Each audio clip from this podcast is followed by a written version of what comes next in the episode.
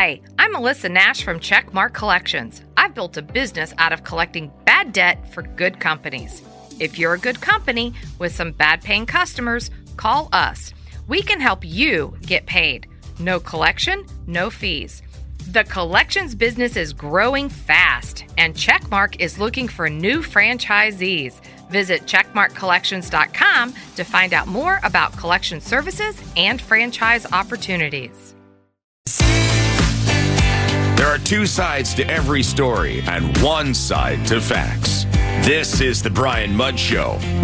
Yeah, Florida news that impacts you. Brian Mudd and Joel Malkin with you. Florida special session coming to, a close today with the legislature passing all five legislative priorities identified entering the session.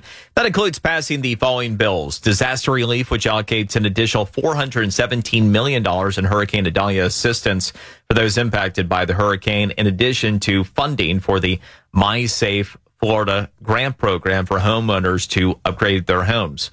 The Family Empowerment Scholarship Bill, which raises the annual number of eligible Florida students for the scholarship from 26,500 to 40,913 students.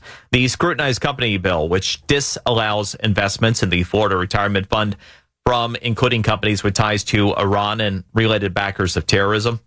The Security Grants Bill, which opens Jewish nonprofit schools and museums in the state to $45 million in grants, which can be used to enhance security.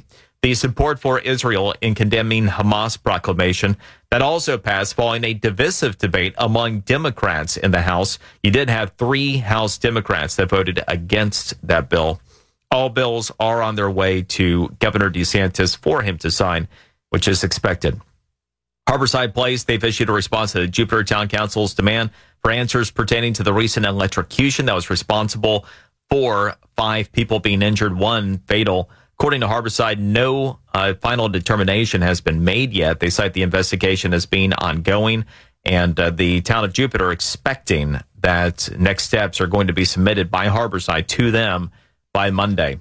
Traffic's clear, no activity expected over the past week, and gas prices are flat today.